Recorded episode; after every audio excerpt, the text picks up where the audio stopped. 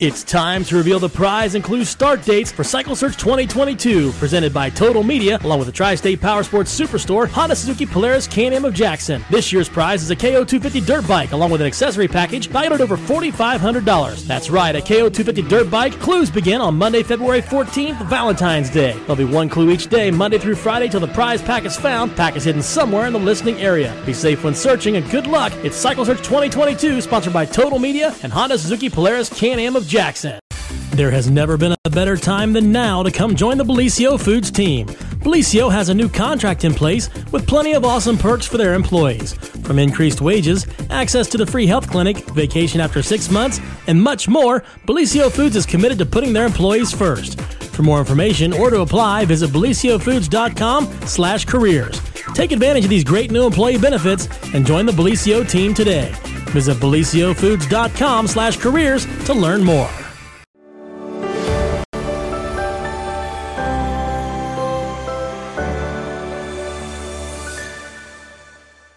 Well, good morning, everyone, and welcome to another edition of the morning show right here on Main Street TV. And of course, Jennifer here to start off your morning with a very special guest on a very special day. Mm-hmm. Yeah, so welcome, Miss Je- Jeannie Jindra, to the uh, program. And we are going to talk about all things Welsh today, correct? That's right, Jennifer. Thank you for having me. And I have to say, bore da, which is good morning in Welsh. Bore da, you can say that. Bo- Bora da. Something like that. what? Well done. Oh, thank you. I knew she was going to do that to me. So, our good friend um, Megan Malone from the Lillian Jones Museum was in one day, and she said that she had taken some Welsh classes and whatnot. And she said, You got to get your It's going. a very guttural language. Um, I think that that's what throws people off. There's a lot of spitting that comes out. Not to- good during COVID. You have to have a pint of beer next to you. Wash it down. that makes sense. Total sense. Well, maybe we can learn some words today if, if you're up for it. Diane, very, very good. Okay. Diane. Diane. Di. okay. Diane. Okay. I'll let you say it. Okay. so no today is a very special day when it comes um, to the welsh heritage and it is st david's day right That's correct. And that's why I'm here, really. And I'm so Yeah. happy to be here um, to just talk about it. Yes well we're so happy to have you here and um, first off let's back up just a minute and talk about um, your involvement um, well i guess your job let's just say it that way Well, I am the director at the Madog Center for Welsh Studies at the University of Rio Grande. I've been there for, I've been the director for 16 years. And I love my job. I just get to work with a lot of students and also Welsh Americans from this area and also from outside the area. We have, uh, of course, the study abroad program is one of my passions.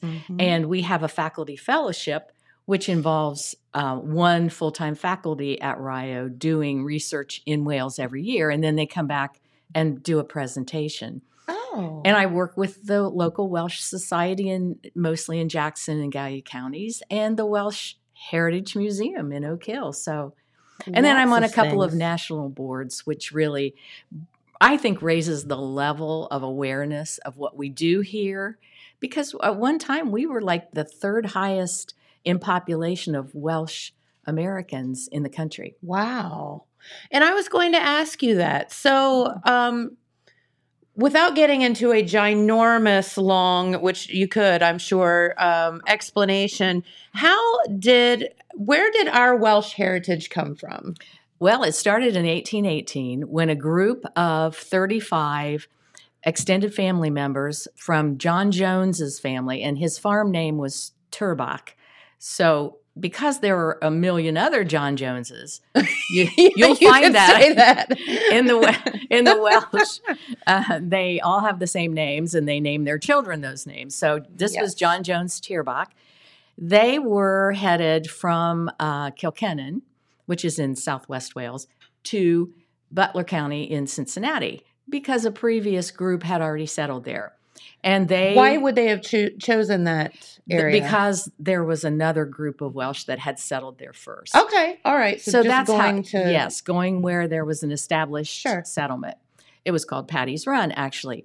So they came over. They were just almost four months on the ship. Now this would have been early, so 1818, and then they would have taken wagons across the mountains to Pittsburgh, and on Pittsburgh they would have purchased rafts. Now these are flatboats, and they would have loaded their belongings on the flatboats and then gone down the river, which would the Ohio River, which would have been different at the time. It would have been lots lower. Oh, okay. They did not have a navigator. They basically the men were, you know, steering the boat. So this was an arduous trip to say the least. I would say so. So it got to be August of 1818. The women are dressed in full Welsh wool, and they are running out of provisions, and they their boat uh, needed repair. So they put in Ingalpolis, and they saw the cabins with the smoke of the French 500, and the French 500 welcomed them. How they communicated, Jennifer, I have no idea. That's so true. Welsh and the French had only been here for, I don't know, 20, 25 years. And they put them up for the night. And then uh, in the next morning, when the Welsh were hopefully getting prepared, uh, you know, to set off again, the boats were gone. The, the, the two rafts were gone, the two flatboats.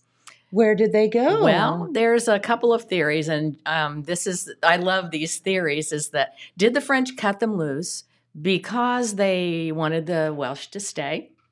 Um, did a, a high wind cause the the flatboats to become unmoored, Hmm. or did the women of the group who were dressed in full wool of the Welsh costumes did they? we're done with this. Yeah. Uh, that's my theory, and I do believe it's documented that one of the the grandsons of those first Welsh, um, his grandmother said, "We women, I'm sure you can see them. They folded their arms and they would stamp their foot and they would say, "We're not going on." And they were very We're done with this. very close, of course, to their destination. They didn't know that probably, but so they decided to stay. That is Oh. the beginning, and I love that story. It's really called the accidental settlement of the Welsh Sure. in this area because it was accidental, and they did not go on uh, to Paddy's Run. They stayed here. And uh, the funny story is, they could have stayed inland, or they could have stayed by the river where it was nice and fertile. But being the Welsh, they they walked inland, and they liked the area around Rio Grande and Centerville. That's where they settled. That's where they bought land at a dollar twenty-four an acre.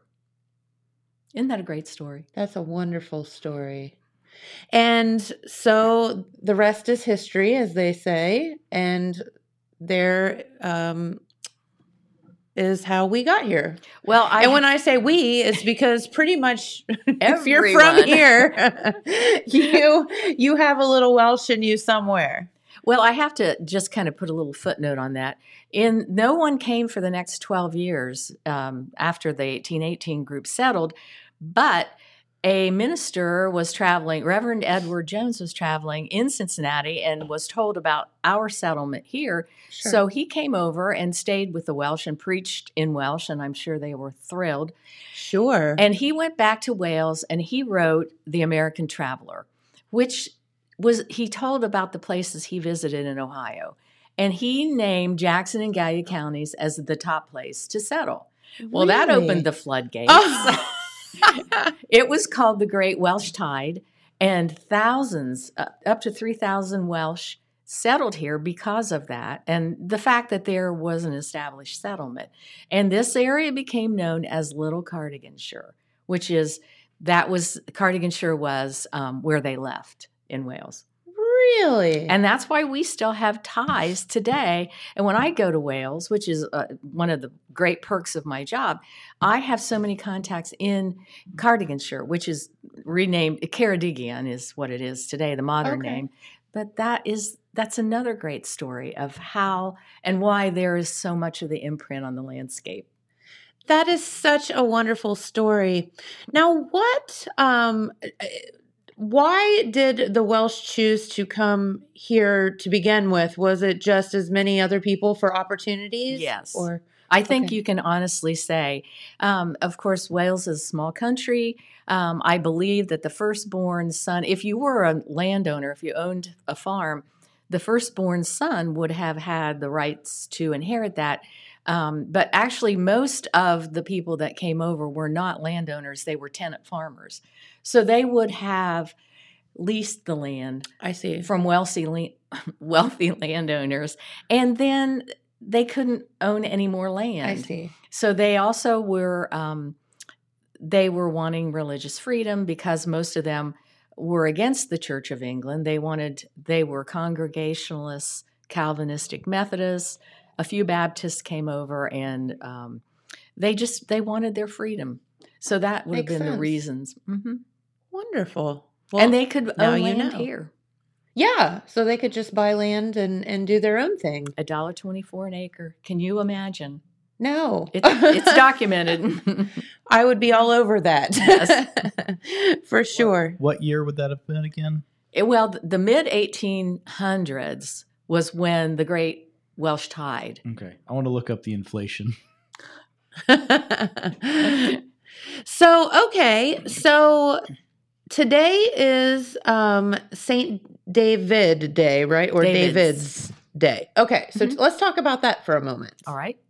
Saint David is the patron saint of Wales. He was supposedly born around uh, 500 AD. You know, those they didn't document too much back then. But they didn't have the internet. No. No, no. And he was born into some kind of aristocracy. Um, his father was a prince, his mother was non, and they were not married, as happened sometimes back then. But Okay. he was born um, and he became a preacher.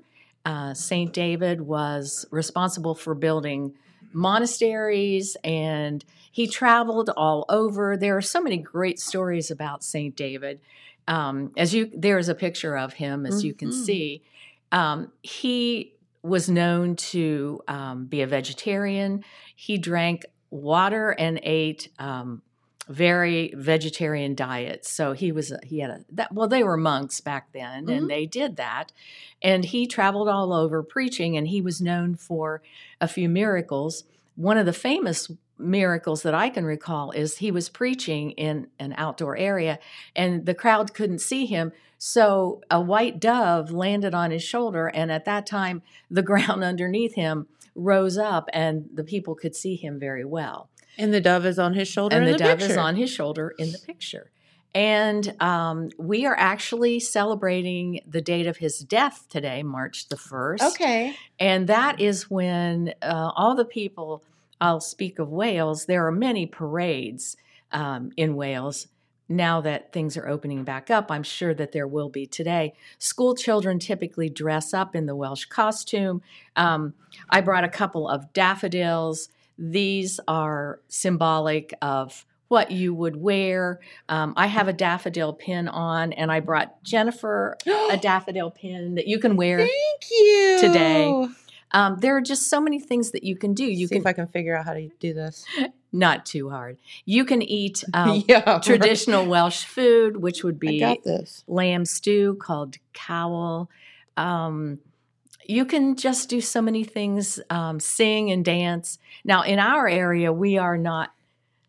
Well done, Diane. Hey, I did it. We're not Thank you. celebrating this year at at the uh, Presbyterian Church in Oak Hill. We usually have a luncheon around Yes. this time, but due to all of um, you know the pandemic, we decided not to hold it this year. But I know a lot of the Welsh societies in Ohio and around the country are holding festivities again. Okay, and so we are just celebrating um, The Saint patron David. saint. Yeah. Dewi Sant, Dewi Sant, which would be Saint David, uh, the anniversary of his death. And um, it's just really good to actually be here to talk about it because um, I think sometimes when you don't get together, you have a tendency to forget. Sure. But um, my friend Dr. Bill Thomas texted me this morning, and he had a picture of the Welsh flag uh, with the dragon on it. and Yeah. this this would be what he hung, only a little bit bigger, um, at his house. And that's another way that you can celebrate St. David's Day. I love that. And um, so then you have so why the dragon? Where does the dragon come into? I mean, obviously, th- I think the Welsh flag's one of the coolest flags out there. I mean, by far, it has a dragon on it.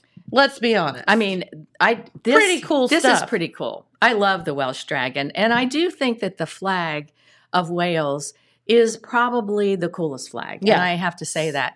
And um, what from what I've read, I think it the the dragon was always symbolic during. Um, the times of King Arthur back then, the red dragon was always symbolic in in the Celtic, um, early Celtic um, kings, and they had lots of battles. And what what the legend is was that there was a white drag a white dragon that was symbolic of England, and then the red dragon was symbolic of the Welsh um, who were fighting the English at the time, and the the red dragon won.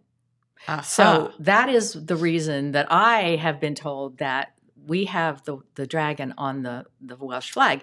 Now, if it's on the flagpole right, this end of the dragon will be facing England. The back end of the dragon will be facing I got you. England. Speaking of symbolism, So you will know that your flag is on the pole right if if it's facing um, the right way, which would be the right side.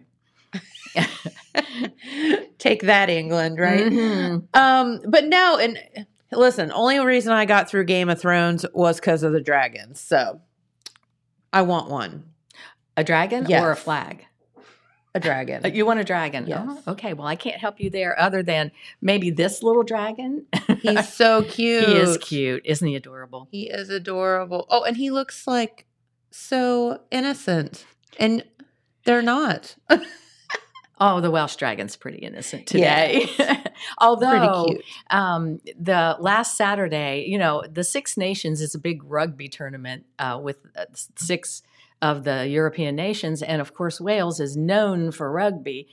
And sorry to say that in the third match of the tournament, Wales played England last Saturday and they didn't win. Oh, so the no. the the Welsh Dragon would have been very upset on Saturday. Yeah, he'd have been really facing England That's right. backwards. That's right. Yeah. So very sad to say they lost. And I have to say, if I was over there, it would be so exciting to go to one of those matches. I have never been, but um, I've been in Cardiff dur- at Millennium Stadium during one of the matches where I was able to be in just in the area and watch the people go in. And Oh, oh, they're uh, drinking beer and they're they have their flags over them. Their faces are painted, and they they're love very that. very into rugby. That's so cool. What a fun sport. Yes. And that rugby, so James actually um, had gone down to Rio because there were some rugby matches held. Um, when was that, James?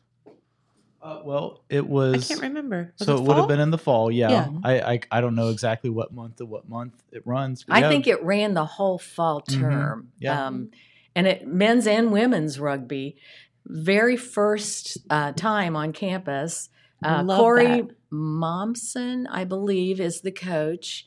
I've met him, and it was phenomenally popular.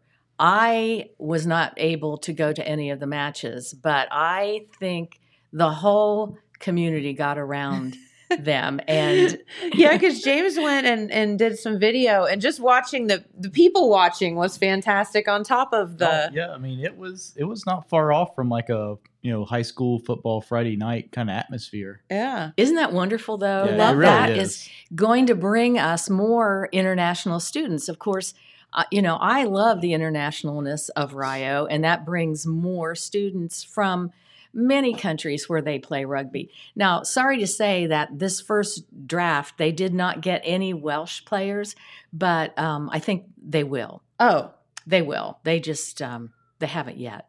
for sure. I mean, it's the first year; it's kind of hard to recruit when you don't have something going on. So, speaking of, so Rio, how does Rio Grande and the and the Welsh uh, the Madog Center, like how how did they tie together? How did that start? In 19, let's see, 96, 95, and 96, they're, of course, thinking about the large Welsh American population here in Sure. the area. Dr. Barry Dorsey was very interested in working with that population. Uh, my dad's population, your dad's Yep. population, generation. They were all starting to retire and they had time on their hands, so they were interested in their Welsh heritage.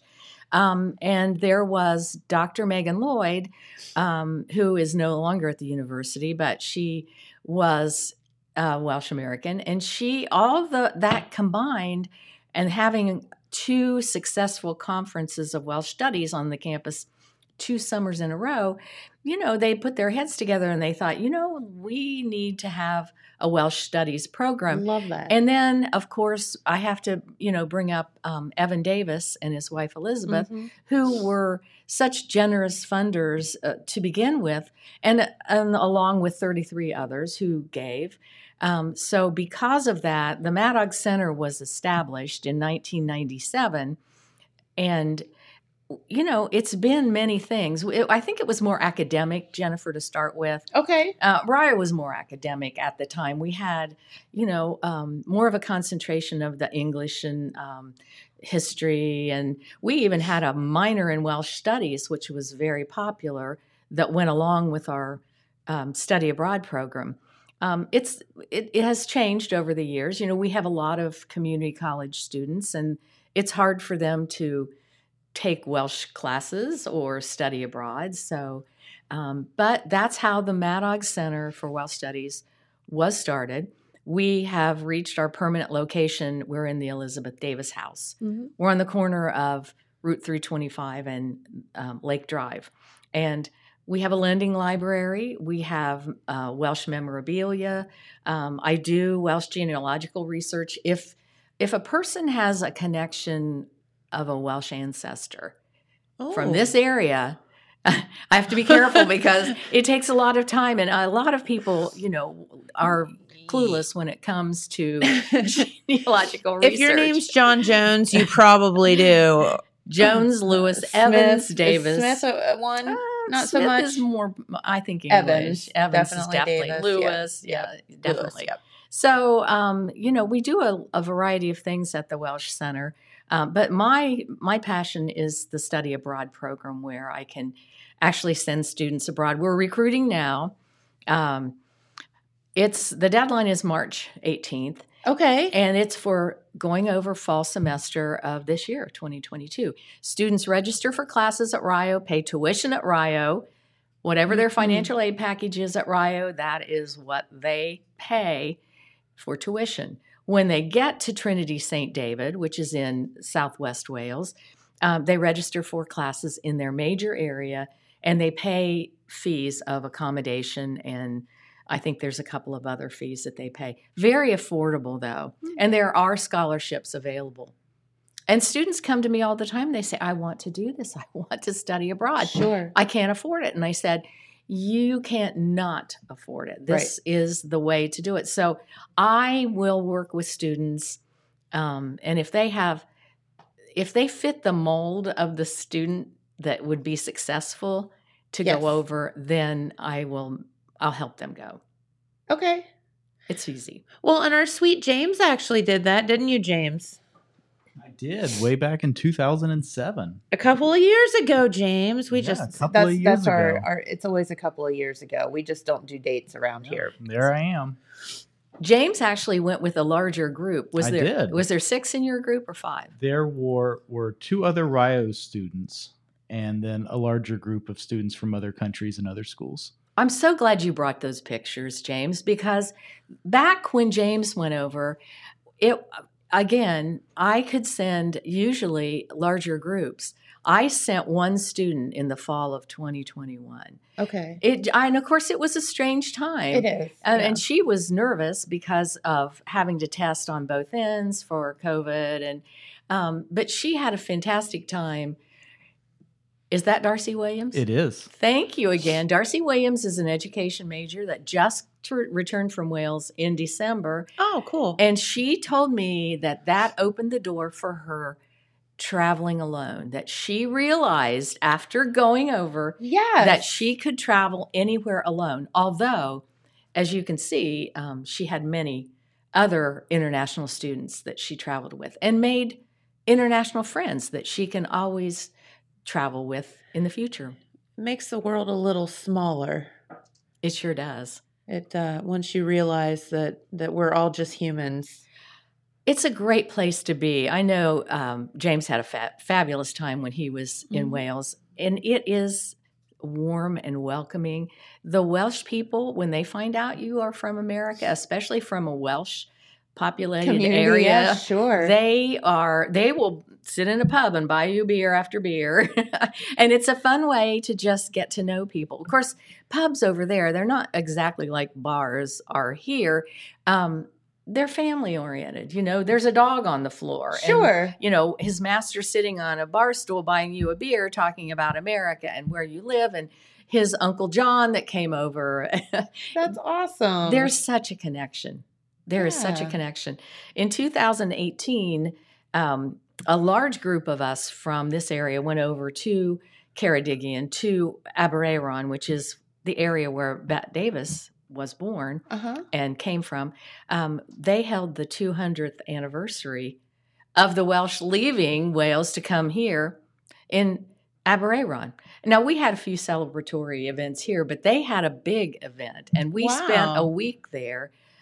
We had a great time, and again strengthened the ties. Yeah, sure. I have such good friends in Aberaeron that I just can't. I'm hoping to go back over in August to, just to you know see everybody Mhm. again and go to the National Eisteddfod.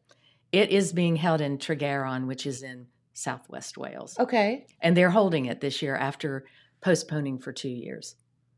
Aha. Boy, they have to be itching to get out, don't they? Now the, they're the Welsh are traditionalists, so this Yes. was very difficult for It them not to hold it. It's again in Wales when we talk about Eisteddfod, um, we talk about um, a big celebration of the cultural arts, um, where it's dancing and singing and recitation and yeah, it's not necessarily you get up and sing a song and sit back down. It's a whole lot of other things. it's a it's a high level of competition, and the the prize money, uh, you know, is uh, significant. So to be there um, for the last five years, the Maddox Center has participated in a group called Cymru Gogledd America, which is um, the Welsh in North America, and we rent a they call it a stand. We would call it a booth okay. and we take our paperwork and we talk about our little programs and the welsh come in and they learn about the welsh in north america so um, again i'm hoping that this august that we will once again go over we haven't decided yet though That would be amazing. but we can talk about the welsh um, Eisteddfod in jackson city schools Yes, absolutely. Because once again, due to this stupid pandemic, um, you know, things have gone awry, but we may be back this year. I think so. I've talked to the music teachers in the Jackson City schools, and I brought a program with me because the, the Maddox Center, again, um, does not want this tradition to die out. And now, in 2019, Jackson City Schools held the 95th tradition of the Welsh Eisteddfod. we were laughing. We saw. We We were at the first first. one. now, uh, the music teachers have uh, assured me that they are holding the event this year. Good. And what the Maddox Center does is we will um, go into the, all the fifth grades with Sam Kugel. He's the fifth grade music teacher, and he will teach the song, and we help with the pronunciation.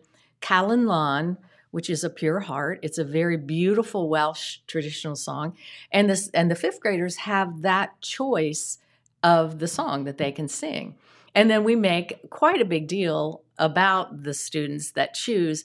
Um, in 2019, we had a huge amount of students from each of the three elementary schools that chose to sing Calon Lân. I had a Welsh intern, Dan Robotham, that went into the schools with me. And of course, they fell in love with the, with him and his accent. So we had like, you know, sometimes 15 from each school that would sing Calon Lân. So we had some That's publicity so in the paper. It was. So we print the programs. We attend as many of the events. We go to all the fifth grade events. Um, I brought along a ribbon, which is um, we buy the participation ribbons, which are, we just change every year to include the year. Um, I think we've we've just really done as much as we can to help them Yeah. continue. And at the middle and high school level, we print their certificates. They don't get ribbons, but they get certificates. And we, I think they've for the last couple of years, they've held it at the um, the Markay Cultural Arts Center. That's a great venue. It is a great that. venue. And then um, they just really, um, I think that they use that um, right before their solo and ensemble competitions. So that is a good way for them to get the practice that they need. So this year, celebrating 96 years of Welsh Eisteddfod in the Jackson City schools, I will go out on a limb and say, I think the Jackson schools is the only school system in America that still holds a school Eisteddfod. I was wondering about that. There are church uh, Eisteddfods, um, but I don't believe that there is a school of Eisteddfod that, that they you can actually say is steeped in 96 years of tradition. So we're proud of it, and I'm so proud of Jackson City Schools for you know continuing this. Um, there, it's a rich history, and you know the national Eisteddfod in in the country was held in Jackson in 1930. Oh, And they built an Eisteddfod auditorium, which is where um, Job and Family Services is located. yes. That building, I remember, it, it was a large building built just for the National Eisteddfod, and then they held um, subsequent Eisteddfods after that. So, such a tradition here. We definitely have to keep it going, We do. and I think we will. Yeah, me too. And I think that's really neat. So let's talk for a minute about where are some of the other um, Welsh communities in America? Well, in Ohio, a lot around Cincinnati, around um, it's northwest. It's it was called Paddy's Run early on, um, which was where the first group was going. Sure. It's now called Shandon. There, there's a Welsh Shandon, church and a Welsh community Wow. there, a Welsh bed and breakfast. Um, in Columbus, there is the Welsh Society of Central Ohio, and then going back down to um, Cincinnati, um, Cincinnati has the Welsh Society of Greater Cincinnati, and both of those um, Welsh societies. Um, contribute toward a scholarship for our Welsh students at Rio. So oh, again, there's such a great. connection between all of the communities. And then if you go on up, let's see, Radnor has a Welsh community, and I believe they have a, a Welsh, I don't know if it's a church. The Welsh brought their Bibles and they built their churches. So, sure. um, as you know, um, one of the things I'll jump back to here, the Welsh Scenic Byway, which I know you can't be from this area and not see the signs that's right. with the red dragons on them. The Welsh Scenic Byway was designated in Jackson and Gallia counties just to preserve the Welsh churches that are still standing. Oh, So if you see the sign, um, there are brochures for the Welsh Scenic Byway, and um, you you can't go in many of them. The Welsh Museum uh, is accessible in the summer, and I have friends that have keys to some of them. So um, you can access some of them, but most of them are closed up for most of the year. So that is a linkage. oh, there it is. Yep. Thanks, Yeah, James. thanks. There it is. I told you he's top. good. Mhm we link as one of 27 other Ohio byways, and we try to do our part and just bring people down here. Love that. Um, and then, um, as far as other communities, let's see. Oh, there were the Welsh just kind of settled all over up above Radnor. We've got Gomer um, and Venedocia. They have a beautiful Welsh cemetery, and they have a, a church in Venedocia that has a gymanfa every year. Now, Um, what's that? a gymanfa is a traditional Welsh sing. Gymanfa Ganu would be getting together and in a church and Okay. singing Welsh hymns. Um, and in our area, we uh, didn't hold our gymanfa in September of last year. We have a gymanfa bregethu, which is uh, more of a singing the hymns and preaching. Okay. And it, it, hopefully this September we'll hold it in. Um, we haven't decided that yet either, but we'll do, we'll hold it maybe in the Welsh American Heritage Museum. Well, you know, it's just so iffy because of social distancing. And, Sure. and our churches are so very small. Um, so that, and uh, if you go on the eastern seaboard, uh, Utica, New York has a huge Welsh population. Uh, in Pennsylvania, you know, of course, following uh, the path that the Welsh came in, Baltimore, um, across the mountains, Pittsburgh, Philadelphia. Um, the North American Festival of Wales is being held in Philadelphia this year Okay. over Labor Day weekend.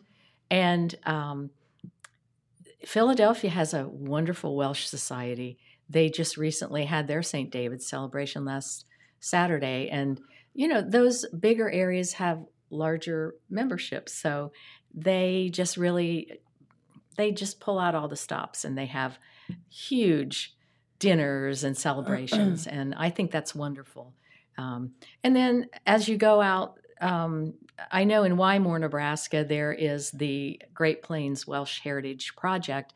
And imagine that Wymore, Nebraska has a huge Welsh population, and they are the archives of American Welsh um, materials. So they have um, they've built an archival facility, and we're trying to work with them so that all of um, the memorabilia doesn't get lost. You know, that everything is documented and scanned in and then kept in an archival facility. Sure. So, Would you say okay, so when you go to Wales, and and I have heard this, so tell me whether I'm right or wrong or this is a rumor or whatever. Would it be um like the topography of of Wales close to kind of what what it looks like here and is that why they felt comfortable settling here? I've heard that. Now I don't know if that's true or not. So does Wales look like southern Ohio? the area of Wales that the, the Welsh came from in Cardiganshire, Ceredigion today, definitely looks like this area. So Okay. what you heard is true. So they felt at home when they They felt at home. And this the Welsh study abroad, the, the exchange students that I have had, you know, you get them all in a van and you're driving down Route 279 between Rio Grande and Oak Hill. They are aghast because that is where it's most noticeable. looks like home. It looks like home. The only difference is there are no hedgerows. In Wales, hedgerows are um, hedges that they clip very close together to make fences, and they're everywhere, and they are thick, and you just can't get through them. And they keep their sheep and their um, Ah. their their farm animals in Ah. in the fields that way. And it's just amazing. It's not as green. Maybe during the f- spring and fall, we are as green. Wales has so much rain, and it's very green. There. Okay. And um, In my Fertile. mind, it would be. it is. It is. Yes. So, and that's what I always tell my students that go over there. James can probably remember this. Take a raincoat. It rains all the time. I can confirm. well, he must not be that sweet. He didn't melt. Mm. No, I didn't melt, but yeah, she's definitely right. The, the grass is very green and it does rain a lot. Look how green that is. So, I mean, that picture right there, that definitely kind of reminds Is you of the Ohio San, River. Llansteffan? it is. I can. I've been there, and it is very green and beautiful there. Um, just a, a wonderful place to visit. That's one of the trips that the um, Trinity international students go on is to Llansteffan. but then there are also areas like this that look very different than southeastern Oh, Ohio. yes. Mhm. Wow, that's lovely. Well, I have to tell you, one of the things that just amazed my husband, and he's has gone over with me several times. You'll be on a beach um, in June, standing there, and it's you know maybe 65, 70 degrees, but the water temperature is cold. The Welsh kids are resilient. They have wetsuits, and they will be swimming in the surf. And it just amazes us that they do that. But you know i think it's what you're used to. Sure. and they and there there are some beaches that are are sandy um, but a lot of the beaches are like the picture that james just showed that they are pretty rocky. Very beautiful. I think West Wales is the most beautiful place. That might be, is it Tenby? Yes, it is. Or oh, see, I'm Look doing at pretty well. Yeah. Two for two. it is Tenby is a colorful town. That It's- reminds me of Maine. it's beautiful there um, along the seacoast. Um, I have been to North Wales. M- One of the trips my husband and I like to take is um, to travel up from southwest Wales because they say West Wales is best, um, and then go up the coast. There is um, um, the highway that goes up the coast. It follows um, the shoreline. It is beautiful.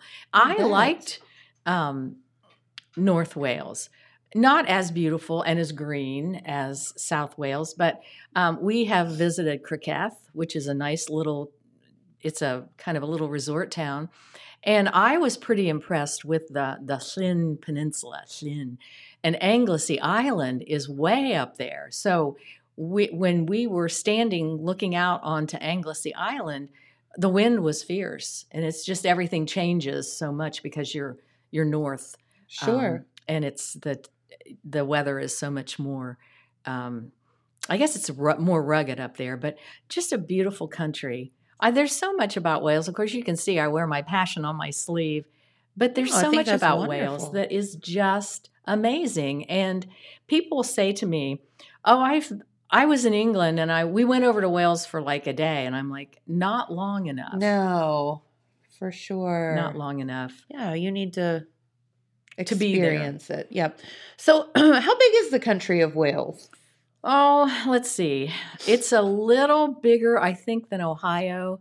It only takes about, oh, well, if you're thinking about driving from southern Ohio to northern Ohio, it's about four hours. Sure. But it would probably take longer in Wales because the roads are not as good and they're not as direct. Right. So um, it's a small country. Okay. It is very small, um, but it's just it's has so much going for it. And then, of course, it becomes more English as as you get over toward uh, the east coast of Wales, you know, and Wrexham.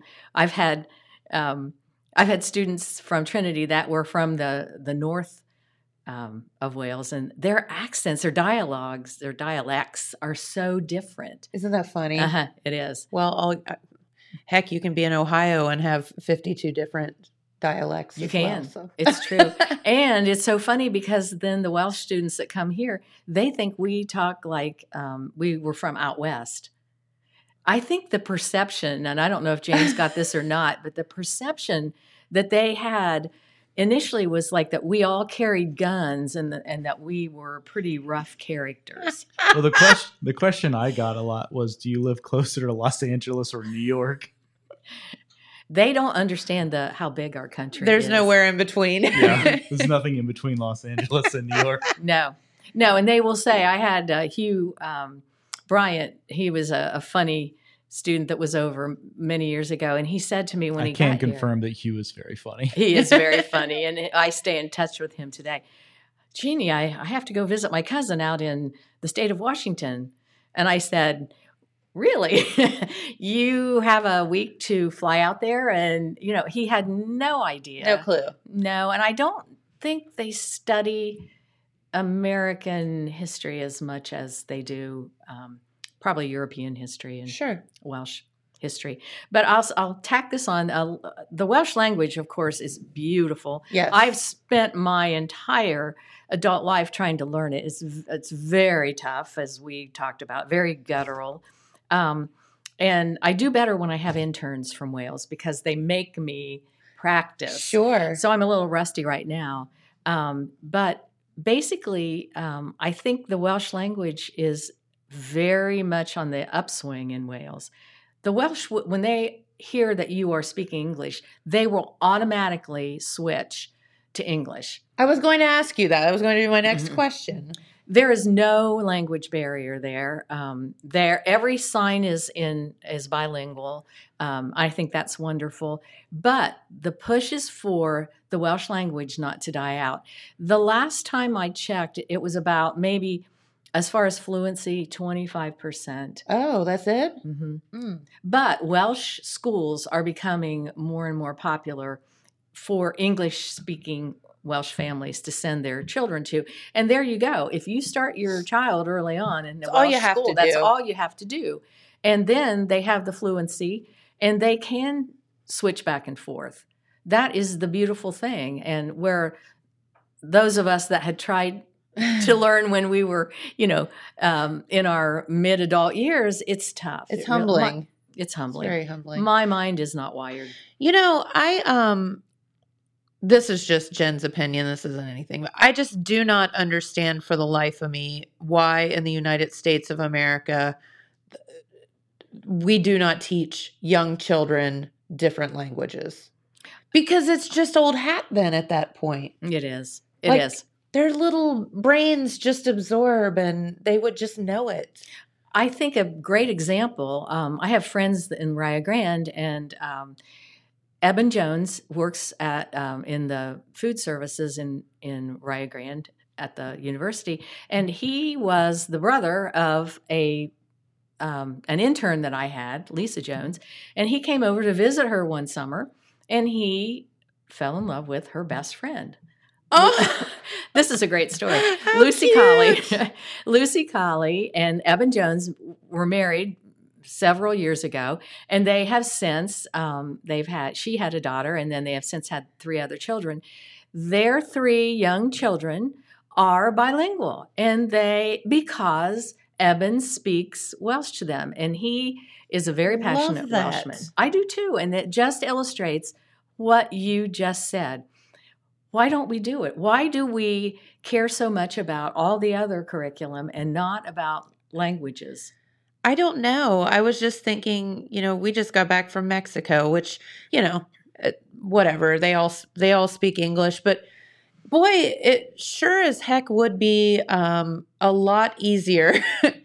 it, you know, you you think about your independence. You know, I was talking with um, who were we talking with that went to Costa Rica?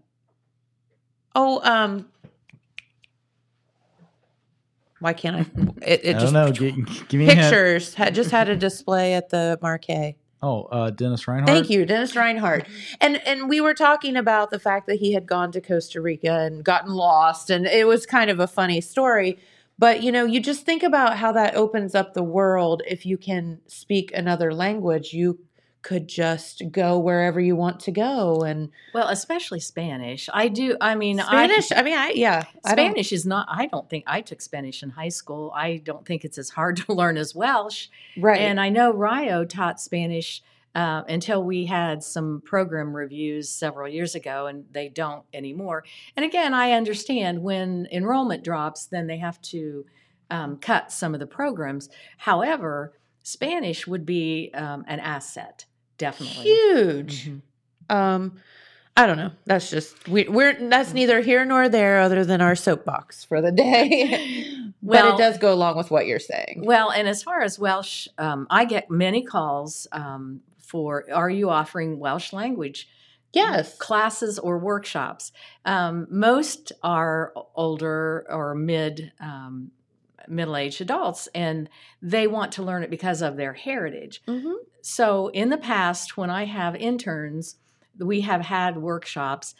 Rarely do we have credit classes. You, it's just difficult for that. But we have had, um, oh gosh, very successful workshops where um, we've had some students and then some middle-aged adults. I And love that. they love that. Yeah, they love coming in. And as you said, Megan Malone studied it, and yeah. and her daughter and then her husband was in one of the classes and you know he had to make the, the statement that it was so funny for him to be in a class at rio with his first grade teacher because i had jeremy harley can you believe i'm admitting that i had jeremy Hurley in first grade at franklin elementary a few years ago. Oh man. so but there welsh language around this area there's always an interest in it Sure. and what I do now is I will give people that inquire um, um, Duolingo or say something in Welsh. There's so many online programs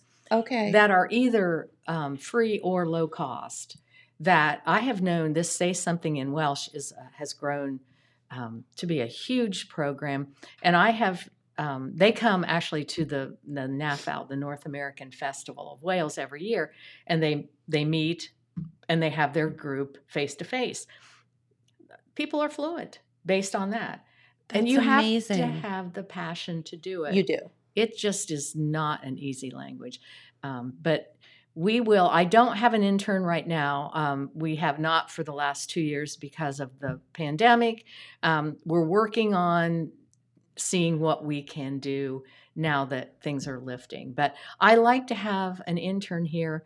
Um, I like to have an intern that is from um, the part of Wales where our immigrants came from, and one that actually is fluent, or they call it first language Welsh. Love that. I do too, because they are passionate about their country. So all of my former interns are have been like kids to me. It's like I have sure. kids in Wales that I can I can see and every time I go over. That's so neat. So Like much another talk about. family. It is true. Oh, and you get close to their families as well. Sure. And the funny thing about Wales is when you go to Wales um, and they find out that you're coming over there, they will say, "Oh, stay with us." You know, we have we have an extra room and an ensuite bath, and you know, Americans aren't quite as open with their homes, but No. um, I've I've had offers, and I actually have stayed at Lisa Jones's um, parents' house, which really makes it so much more enjoyable. Yeah. I think. James, I have to ask you, did you have interaction with any Welsh families or was it mostly just with Yeah, inter- just students. We we never went home on the weekend with anyone or anything like that, and I don't really remember anybody's family visiting.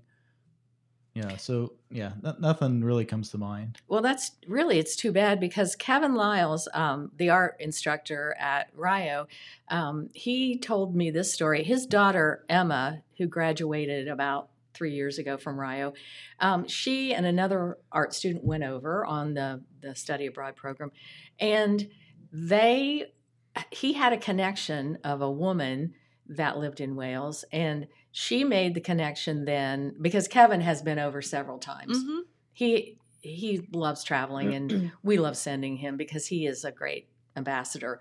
So when his daughter was in swansea um, the woman that was his connection came down to get these two girls from you know rio grande ohio took them home took them around kept them you know for a weekend took them out places to dinner and you know just doing things that you i think get a more of a feel for what For sure. what the the fabric What the locals uh, do. right exactly so um, i love that story and you know kevin is um, he's such a great ambassador as i said and he has contacts there not only at trinity st david but also in aberystwyth with art teachers and it's so wonderful because then he'll invite them here and then we all get together and we have dinner and it's just like you you forget the years that you haven't seen these people you never lose your friendship Sure. That's amazing. Great stories. I know. I hope after hearing this, all you people will want to go to Wales and visit. I know I do. I'm just sitting here thinking, when can I do this? um, our president, um, Ryan Smith, Yes. has been invited to um, to visit Trinity St. David, and we were we were working on a trip for June because Trinity is celebrating their 200th anniversary, which is wonderful, and they're one of the oldest um, universities in Wales. Wow. um, and they have uh, combined into the University of Wales system. So we decided that um, we're not going in June, but we definitely will keep that invitation open because I think I can just see President Smith meeting with Medwin Hughes, who is their vice chancellor, who has been to Rio Grande, by the way sure. in the past. He was a great friend of Dr. Barry Dorsey's. And I could just see um, President Smith making a great impression and the two of them getting together. And then, in my opinion, there is a strengthening of the program because we have not had their students on our campus for maybe five or six years. Okay. And there's a couple of reasons for that, Jennifer. I think they're, they go to the university three years as opposed to our four. Okay. So if you let's just say that you are studying theater in Wales, you would study theater for three years, concentrated. And then let's say you're studying, you want to be a teacher, then you're going to take, um, you know, your undergrad courses, and then the fourth year after you graduate, then you would take teacher training. Gotcha. So it's very different, and they don't have, again, as much room in, in their curriculum um, to come over. And the requirement of um, some of their, if they're in a Welsh language program, some of their um, classes have to be in Welsh. So there are some obstacles to overcome. Makes sense. I think. yes. But we are working on that, and I just think between rugby and uh, the Welsh Yes. Studies program, we just need to fill our campus with Welsh students. Yes, absolutely. I think that sounds wonderful. All right. Well, we have a couple of minutes left. Is there anything else you would like to tell our viewers while you're here? This has been so fun. Thank you. I, I just love to be here. I have not talked a lot about the Welsh American Heritage Museum. It's Yes. in Oak Hill. Um, again, um, the museum was the former Welsh Congregational, no, Calvinistic Methodist. Yeah. Congregational. Little church. Little church. no, it's it's actually one of the bigger churches, and it's brick. Big it's church. the Congregational Church, and it was built in 1868, and it's beautiful. And then it closed, and in the I don't know early 20s, 1920s, and the Baptists used it for a while as a church, and then when they outgrew it, they sold it, and that was about the time when I spoke of our parents' generation. They bought it and there was a group of them, you know, Mildred Bangert, and I've, I'm Mhm. sure you have heard of Reverend Hannah, Yep. Evan Davis, and a, a lot of others. Um, they threw their money into a hat and they bought the building, and they, in 1973, it was chartered as the Welsh American Heritage Museum. Love that. Isn't it wonderful? And dear Mildred, she, you know, kept the door open for years and um, she's passed on.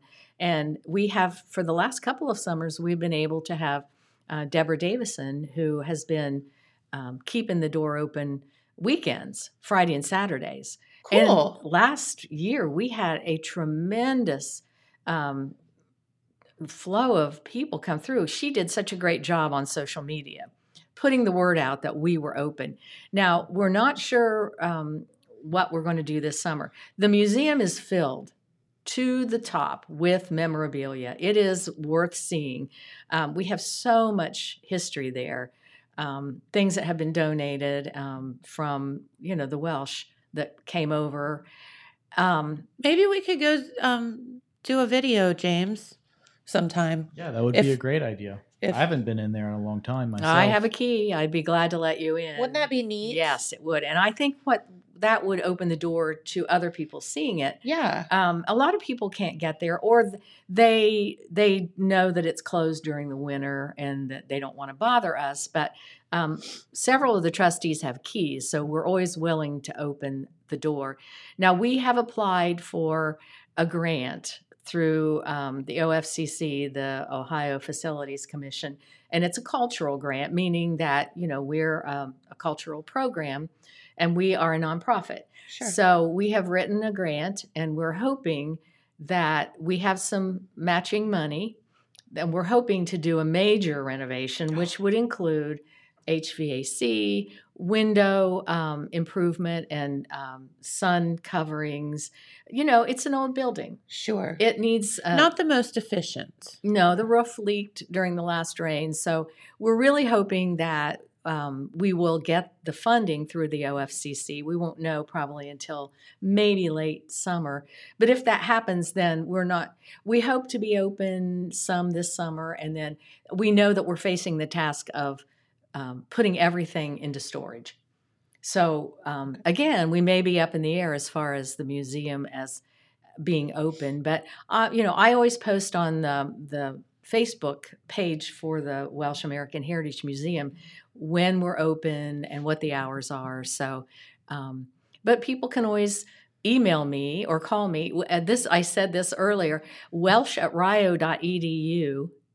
How easy is that? Comes right to me. Welsh at rio.edu and i can answer any question um, and i always check my emails so if you have a question about anything that we've talked about today, um, please don't hesitate to contact me. That's right. She's she's got it going on. That's for sure. Well, we can't let this tradition go away. We No. have to keep it going. You are correct. You are. definitely. I think we covered everything. I. We did really well, didn't we? Mhm. And we have three seconds to spare. well, let's see if you can remember how to say borada. Borada. You even rolled your R. Diane. Thanks. Diank. Dionk. How do you say cheers? But uh, Yakida. yakida. Yeah. That's the only one I Yep, know. I that's what I remember too. Yakida. Because there's lots Yep. and lots of yakida. Yes. Yakida. Yeah. You have to have you have to have your pint Yes. in your hand. That's the only. I was thinking about that this morning. I'm like, I know it ends in da. I was How did trying you to learn that? Um. Being around just yeah. Just being around people that have Yeah, through a friend that's very Welsh, and he would always say that. So, that's awesome. yep. All right. Well, we do need to get out of here for the day. Um. Oh, we need to do the. yeah, the let's talk about cycle search cycle real search quick clue really quickly. while we're here. So maybe since you're here and we read the clue, you might run out and find the cycle search or find a- Maybe the weather is going to be nice today. It is think going to be nice. What do you think the chances are it's hidden in St. David's Cathedral? Cathedral? Ooh, it could be. I mean, at least we got off Graveyard Cliff finally. It's not there, we promise.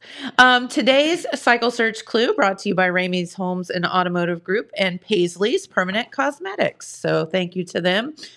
Um, and here it goes. So today's clue is some may go left and some may go right. If you make the right choice, it will lead you to the bike.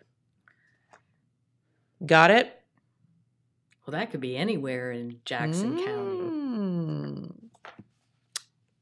Just saying. You got to take all these words and put them together. There's little hints everywhere. So, all right. Well, Jeannie, thank you so much for being our guest today on the program. And um, come back and see us anytime you have something fun to talk about. I will. Diolch Yes. and Varyam for having me. There you go. And we'll maybe we'll do some uh, we'll do some language someday. or not. or not after the global pandemic so that we don't spit all over the place. All right. Have a wonderful day, everyone. Thank you so much for tuning in. And we will be right back here tomorrow. And once again, thanks to our guest, Jeannie Jindra. And uh, we will see you soon. Have a great day. Bye bye.